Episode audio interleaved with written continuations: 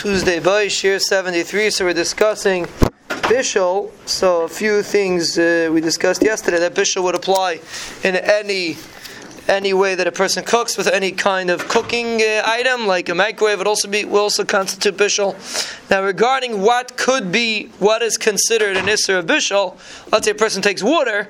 Really, you're not enhancing the water. I mean, you're making it hot, but nothing really changes in the water when you cook it. Or let's say you take a food that you could eat without cooking, for example, a pepper. A person cooks a pepper. Really, it's royal achila. So, did you necessarily enhance it when you cook it? You could speculate: Are you enhancing it? Are you not enhancing it? But the point is, regardless if you're enhancing the food or not, if you change the food with any heat, the halach is you're over the Isser which would apply to water, which would apply to food that you even normally wouldn't cook. But if you cook it, it would be changing it with the food, with the heat, and that would be that would constitute an Isser. A typical example would be if a person comes in with wet begadim, forget about food, but a person comes in with wet begadim, and he wants to warm himself up, he puts it near so we don't have heaters, but in Eretz Yisrael they have the radiators. If you want to put on top of the radiators, if you have a towel, you want to put on top of the radiators. So if you had, that would be an Issa Deraisa of Bishul, very possible, because uh, the the water on the water that's on the bag will be cooked when you put it on the heat. It's very very hot. So that would be a, that would be a typical example of bishul that's not even involving really food that you would think in your kitchen. But if a person puts and a guy has his hands that are wet and he puts it near a fire and he warms up his hands, if the liquid on his hands get hot enough, like we'll see how hot it has to get, so he'll be over a bishul on the water that is on his hands. So the person has to be careful whenever he's dealing with any form of liquid or food, you have to make sure you're not getting involved in questions of bishul. Another relevant shaila would be if a person has a challah and he wants to defrost the challah. So you have a challah, you take it out of the freezer, so you put on top of the challah pot, which is perfectly fine. The problem is sometimes a person, it, why it's perfectly fine, we'll have to see, but that's perfectly fine.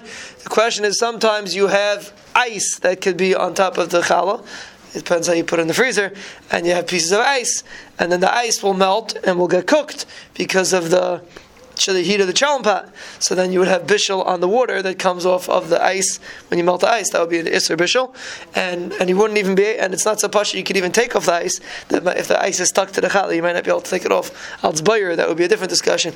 But you, if if there's something liquid there, whenever you're warming something up that has liquid, like we'll see later, or ice, would be a big big question of bishul, and therefore a person has to make sure whenever you're doing any short, so we'll see shihiyah chazara, she is not a geba chazara whenever a person puts a pot back or whatever he's doing, whenever you get involved in the fire, forget about chazar, forget about the din dinim derabanan.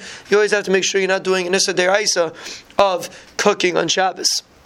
Another example would be let's say you have a pot of cholent on the fire and it's hot and you move it closer to the fire. You have a big blach, you move it closer to the fire. If the cholent is not cooked yet, if it's not completely cooked, so you're over an isser of you're over an isser bishul. You're making it you're being mikar of bishul, making something cook quicker is also an isser of bishul. So even though we could speculate mitzvah the isser chazara, it's a discussion for itself. If you let it move around pots on the blach, pashtas you are. But if you have something that is not cooked yet, not or not completely cooked yet, so if it's something that's completely cooked and you just maybe get like cholent as you many times completely cooked, you just want to make it hotter, so that would be fine.